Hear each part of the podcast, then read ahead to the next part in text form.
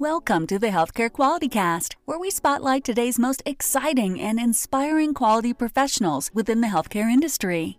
Our podcast will dive into the career journeys of leaders that work daily to improve quality, safety, and service outcomes for patients, their family members, and their communities at large. Our mission is to provide motivation and direction to our listeners, encouraging you all to continue your efforts in improving the overall quality of healthcare. And now, your host, Jarvis Gray. We're back for day three, episode number three of the Healthcare Quality Cast, the lost episodes powered by the Quality Coaching Company. And as I lead into this episode, I want to start with a quick shout out to the Southern Regional Medical staff here in Atlanta, Georgia. Later this evening, I'll be meeting with them and delivering a presentation on nine tips for improving your quality and patient safety outcomes. I'm planning to record this discussion with my handheld recording device, and if all goes well, I'll post it as a future podcast episode.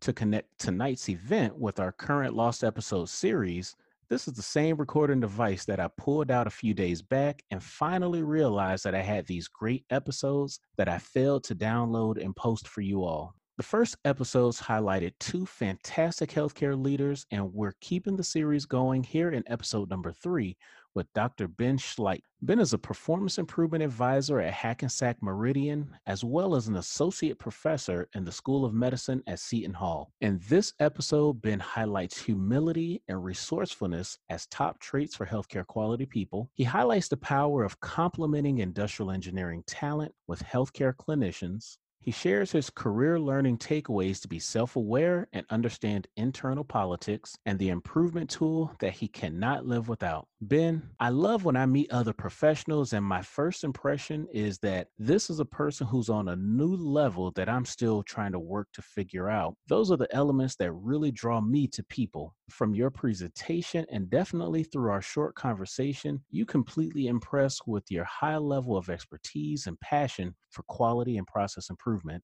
I look forward to reconnecting with you in 2020 and locking you down for a longer interview. Quality people, this episode sets the record for our shortest to date, but trust me that is still loaded with insight. Enjoy episode number three of our Lost Episode series. I've got to go put some final touches on my presentation for tonight with Southern Regional, but I'll be back tomorrow with my next quality guest, Teresa Adair.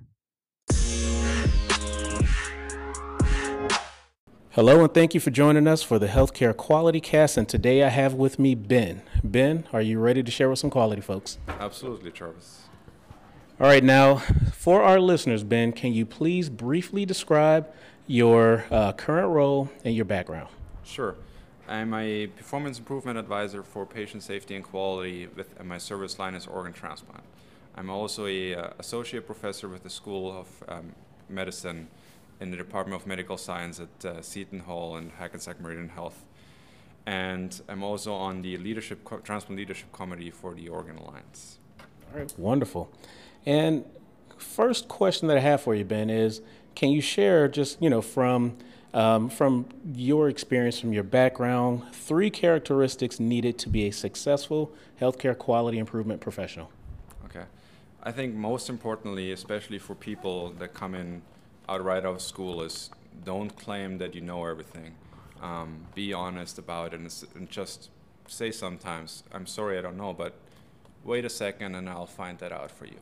Um, the other thing is, if you can't find it yourself, you need to know the people that you can reach out to, um, either if it's on a list serve or on your LinkedIn group or whatever, that you can find those answers.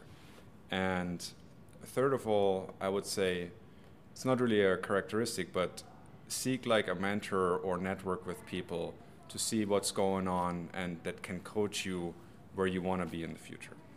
All right, wonderful. And from your view of the industry, what would you consider to be the biggest challenges face, or excuse me, the biggest challenge facing healthcare organizations today?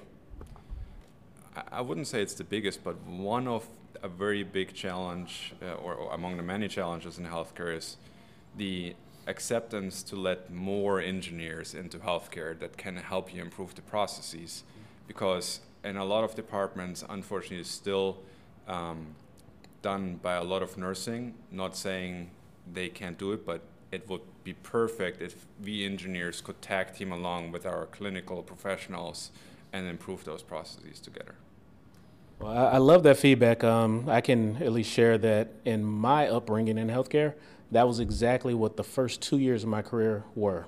Myself and a nursing colleague, hip to hip, she taught me so much of the clinical. I share with her so much of the technical, and to this day, I'd say we're pretty good friends still. So, um, so I love that perspective. Next question I have for you, Ben. Can you share with us a moment of failure that you've experienced as a quality professional? I wouldn't really describe it as a moment of failure, but there's uh, definitely teaching moment. How some of my uh, managers said in the past. Um, some things is just to be aware of, of the politics. Uh, don't step on anyone's toes. Um, try to do the reasonable stuff, and um, be self-aware.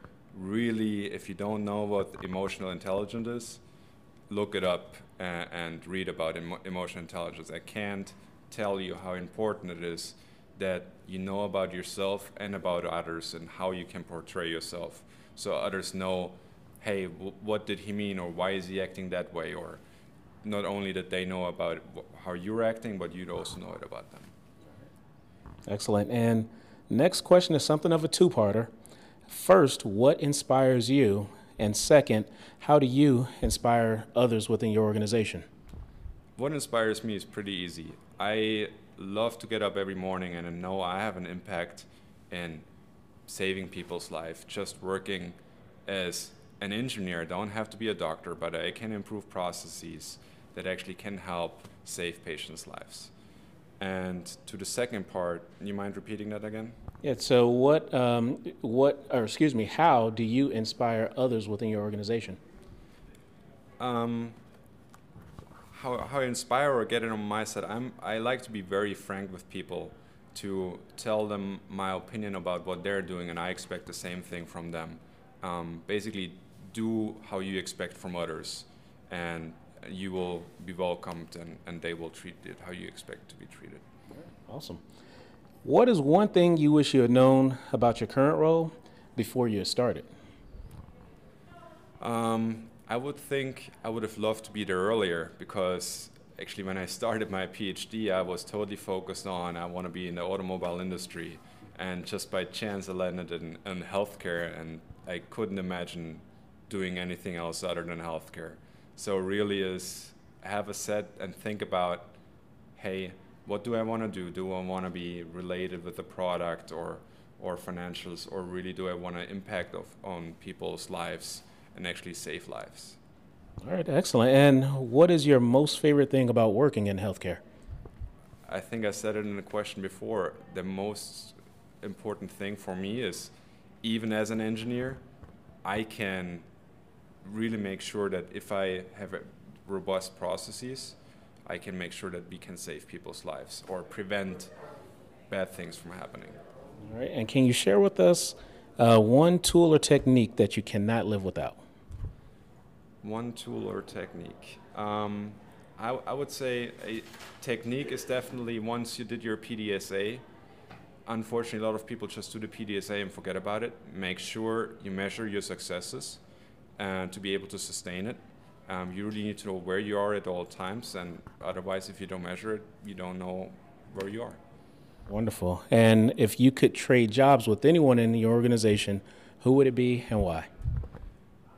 I'm not sure I would want to trade jobs, but if I could work together more closely with our chief quality officer to be more impactful in, in different areas as well, I think that would be a, a blessing for me, not only to learn more, but then potentially even be impacting more patients' life on a, on a positive note.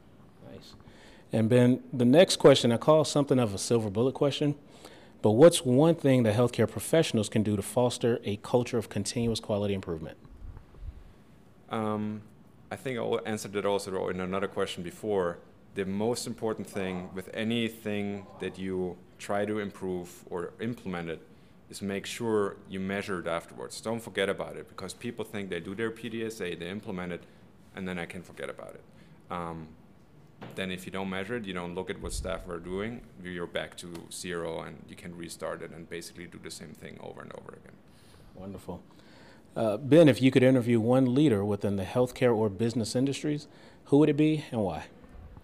I wouldn't necessarily choose one leader, but what I like to do, for example, here at the Healthcare System Process Improvement, get inspired by other talks and see what they're doing, and then actually afterwards grab them and say, hey, what you really uh, talked about and presented today motivated me.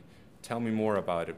How can I bring that back to my organization to make us more successful? Wonderful. And what is one piece of advice that you would give healthcare organizations to help them better manage their operations and improve outcomes?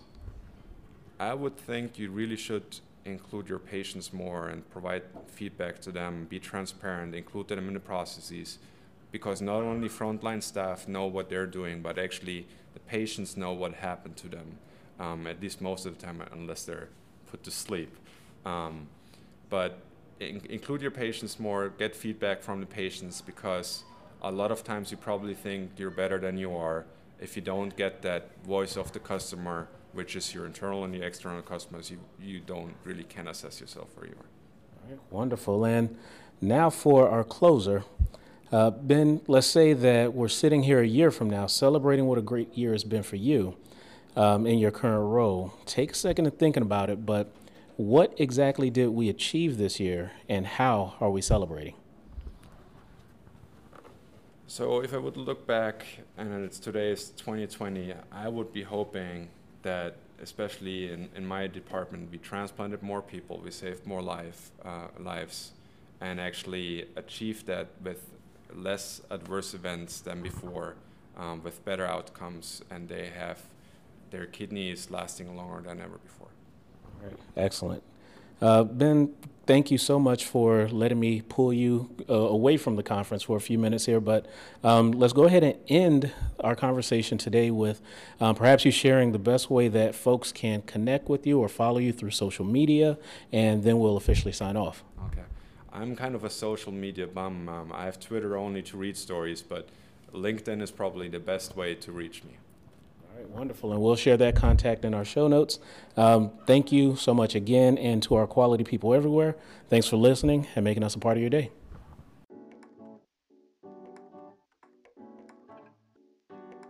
Thank you for listening to the Healthcare Quality Cast, brought to you by the Quality Coaching Company. If you love the Healthcare Quality Cast, we'd love for you to subscribe, rate, and give a review. Until next time.